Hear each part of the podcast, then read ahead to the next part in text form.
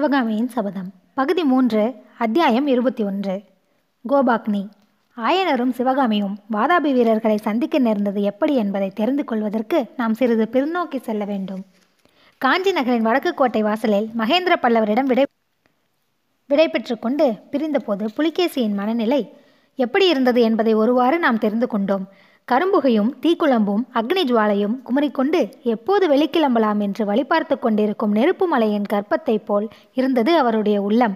காஞ்சி மாநகரின் மணிமாட மண்டபங்களும் அந்நகர மக்களின் செல்வமும் சிறப்பும் காஞ்சி அரண்மனையின் மகத்தான ஐஸ்வர்யமும் அங்கு அவர் கண்ட காட்சிகளும் வைபவங்களும் அளவற்ற பொறாமை தீயை அவர் உள்ளத்தில் மூட்டியிருந்தன.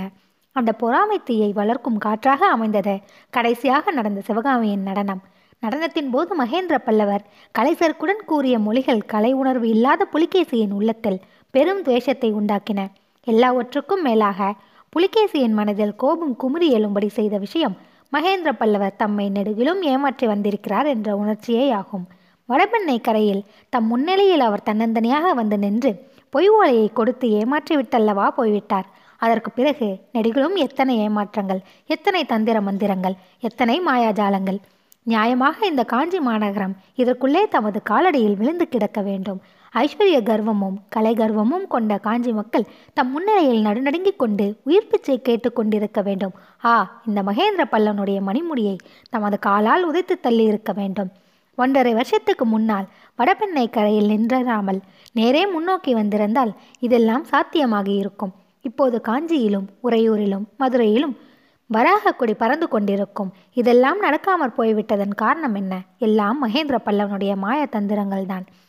வனவிலங்குகளை எல்லாம் கதிகலங்கச் செய்யக்கூடிய வீரப்புலியை கேவலம் ஒரு நரி வலையில் பதுங்கி வாழும் நரி தந்திரத்தினால் வென்றுவிட்டது. இதை நினைக்க நினைக்க வாதாபி சக்கரவர்த்திக்கு கோபம் மேலும் மேலும் பொங்கிக் கொண்டு வந்தது. அவருடைய நெற்றியின் நரம்புகள் ஒவ்வொன்றும் புடித்து கொண்டு நின்றன. அவருடைய முகத்தை பார்த்தவர்கள் என்ன விபரீதம் வரப்போகிறதோ? என்று அஞ்சு நடுங்கினார்கள். காஞ்சி நகரிலிருந்து வெளியேறியது முதல். அந்த நகருக்கு வடக்கே ஒரு காத தூரத்தில் சலுக்கர் பெரும் சைன்யம் தங்கியிருந்த இடத்துக்கு போய் சேரும் வரையில் வாதாபி சக்கரவர்த்தி வாய் திறந்து பேசவில்லை. இந்த விபரீத அவதியானது அவருடைய சென்றவர்களுக்கெல்லாம் பீதியை உண்டாக்கியது. சக்கரவர்த்தி கூடாரத்தை அடைந்ததும் எரிமலை நெருப்பை கக்க ஆரம்பித்தது. வாதாபியின் படைத்தலைவர்களும் பண்டகசாலை தலைவர்களும் ஒற்றற்படை தலைவர்களும் புலிகேசியின் கோபாக்னியில் இருந்து பொசுங்கினார்கள். தளபதிகள் முதலியோர் மந்திர ஆலோசனைக்காக வந்து கூடியதும் உங்களில் பாதி பேரை யானையின் காலால் இடர செய்யப் போகிறேன். மிச்ச பாதி பேரை கழுவிலே ஏற்றப் போகிறேன் என்று புலிகேசி ஆரம்பித்தார். அதை கேட்டு மௌனமாயிருந்த சபையினரை பார்த்து ஏன் சும்மா இருக்கிறீர்கள்? எல்லோருக்கும் வாயடைத்து போய்விட்டதா? என்று கர்ஜித்தார். பின்னர் சரமாரியாக அவர் வசைபானங்களை பொழிந்தார். தென்னாட்டு படையெடுப்பில் நாளது வரையில் ஏற்பட்டிருந்த முட்டுக்கட்டைகள் தோல்விகள் ஏமாற்றங்கள் எல்லாவற்றுக்கும் அவர்கள்தான் காரணம் என்று குற்றம் சாட்டினார். வீரம் மிகுந்த படைத்தலைவர்களே புத்தியில் சிறந்த ஒற்றர்களே கேளுங்கள் இந்த காஞ்சி நகரின் கோட்டை வாசல்களுக்கு ஒரு சமயம் வெறும் ஒற்றை மரக்கதவு போட்டிருந்தது. அப்போது நாம் வந்திருந்தால் நம்முடைய யானைகளில் ஒவ்வொன்றும் ஒவ்வொரு கோட்டை வாசலை திறந்து விட்டிருக்கும். இந்த கோட்டை மதிலை காக்க அப்போது பத்தாயிரம் வீரர்கள் கூட இல்லை. நமது வீரர்கள் ஒரே நாளில் அகலியை கடந்து மதிலை தாண்டி உள்ளே புகுந்திருக்கலாம். இந்த மகேந்திர பல்லவன் ஓடி வந்து என் காலில் விழுந்திராவிட்டால் காஞ்சியை லங்காதகனம் செய்திருப்பேன். அப்படிப்பட்ட காஞ்சி நகரில் என்னை அந்த பல்லவன் இல்லாத அவமதிப்புகளுக்கெல்லாம் ஆளாக்கியுள்ளான். ஒரு கல்தச்சனுக்கும் ஒரு கூத்தாடி பெண்ணுக்கும் முன்னால் என்னை அவமானப்படுத்தினான்.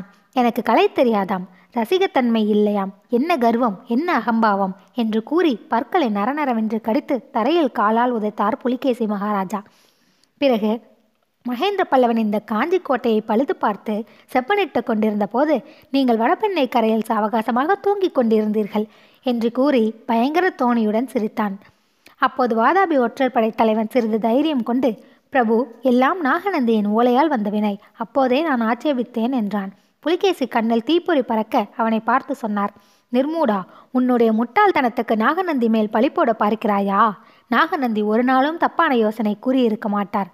நமக்கு வந்த ஓலை நாகநந்தியின் ஓலை அல்ல. நாகநந்தியின் ஓலையை இந்த திருடன் மகேந்திரன் நடுவழியில் திருடி கொண்டு விட்டான். அது மட்டுமா? வேறு பொய் ஓலை எழுதி இவனே மாறுவேடத்தில் என்னிடம் அதை கொண்டு வந்து கொடுத்தான். நமது புத்திசாலிகளான ஒற்றர்களால் இதையெல்லாம் கண்டுபிடிக்க முடியவில்லை. ஆஹா நாகநந்தி மட்டும் அச்சமயம் நம்முடன் இருந்திருந்தால் இப்படியெல்லாம் நடந்திருக்குமா? இந்த பல்லவநரியின் தந்திரமெல்லாம் அவரிடம் பழுத்திருக்குமா? நீங்கள் இவ்வளவு பேர் இருந்து என்ன பயன்? புத்த பிக்ஷு ஒருவர் இல்லாததனால் நமது பிரயத்தனமெல்லாம் நாசமாகிவிட்டது. நாகநந்தியை பற்றிய பேச ஆரம்பித்தவுடனே சக்கரவர்த்தியின் உள்ளம் கனிவடைந்தது. பேச்சும் கொஞ்சம் நயமாக வந்தது. இதுதான் சமயம் என்று வாதாபி சேனாதிபதி பிரபு போனது போயிற்று. இப்போது நமது சைனியத்தை வாதாபிக்கு பத்திரமாக கொண்டு போய் சேர்ப்பதை பற்றி யோசிக்க வேண்டும். நாள் ஆக ஆக நாம் திரும்பி போவது கடினமாகிவிடும் என்று கூறி வந்தபோது புலிகேசி இடிமுழக்கம் போன்ற குரலில் சேனாதிபதி என்ன சொன்னீர்? திரும்பி போகிறதா? என்று கர்ஜனை செய்தார். மறுபடியும் தளபதிகளே கேளுங்கள்.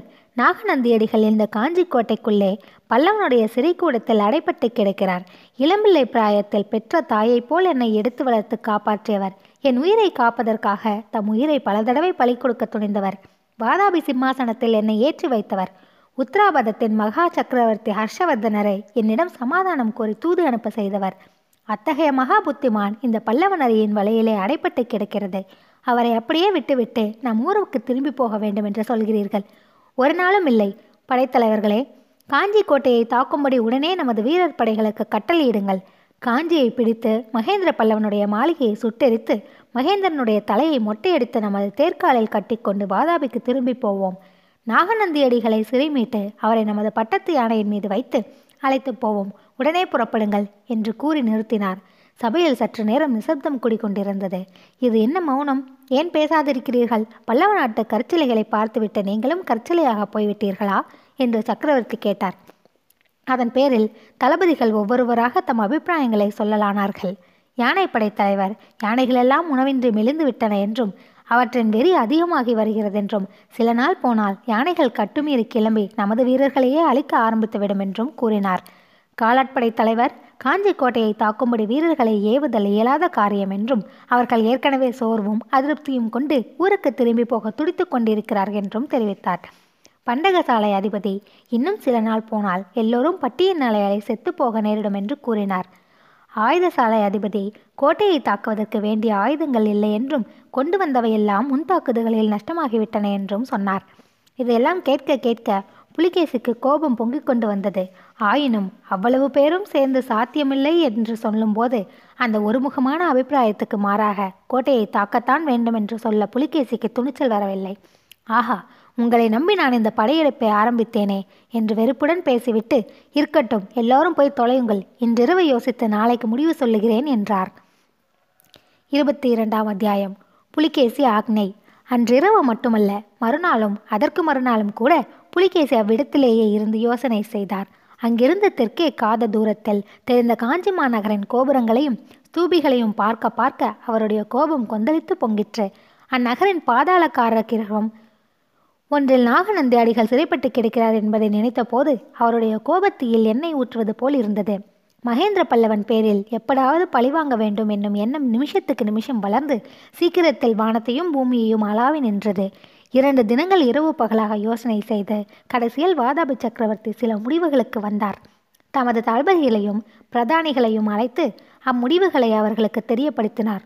அந்த முடிவுகள் இவைதான். சக்கரவர்த்தியும் முக்கிய தளபதிகளும் சைனியத்தில் பெரும்பகுதியுடன் வாதாபிக்கு உடனே புறப்பட வேண்டியது. சைனியத்தில் நல்ல தேகக்கட்டு வாய்ந்த வீரர்களாக ஐம்பதனாயிரம் பேரை பின்னால் நிறுத்த வேண்டியது. அவர்கள் தனித்தனி கூட்டமாக பிரிந்து காஞ்சி நகரை சுற்றிலும் நாளுக்கு அது தூரம் வரையில் உள்ள கிராமங்கள் பட்டணங்களை எல்லாம் சூறையாடி கொளித்து அழித்து விட வேண்டியது.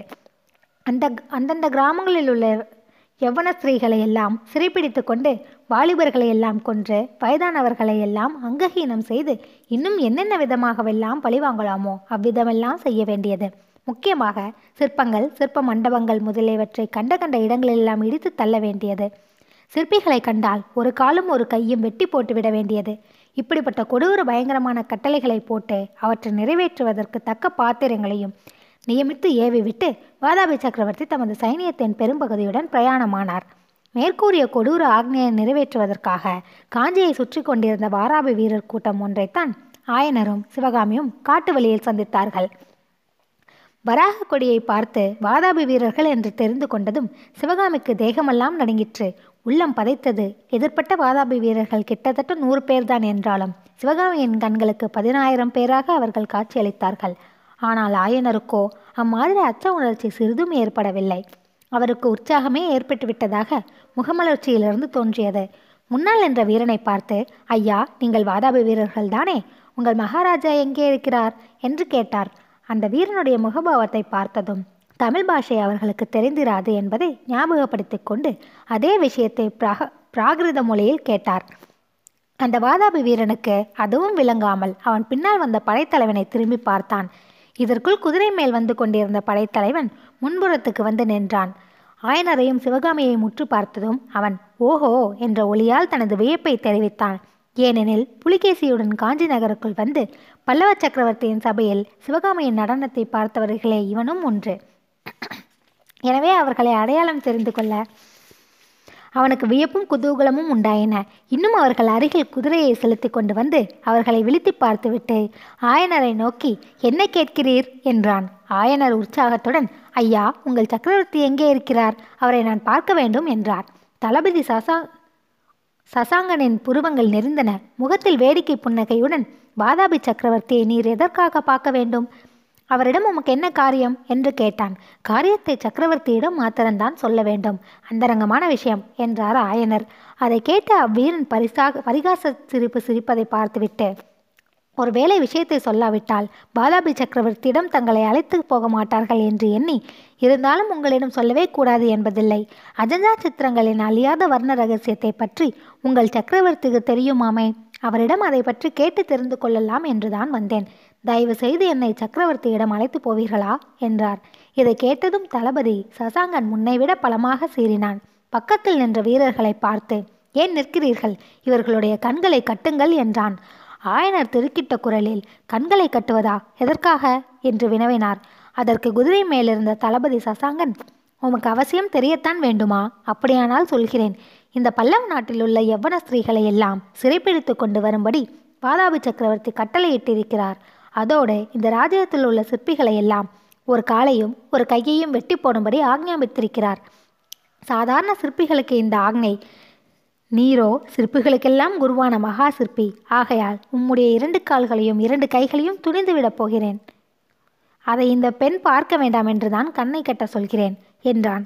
அம்பினால் அடைப்பட்ட குயிலின் கடைசி மரண குரலைப் போல் வேதனை தந்துபிய குரலில் கீச் என்று கேட்டது. சிவகாமி தரையில் விழுந்து உயிரற்ற சவம் போல் கிடந்தாள்.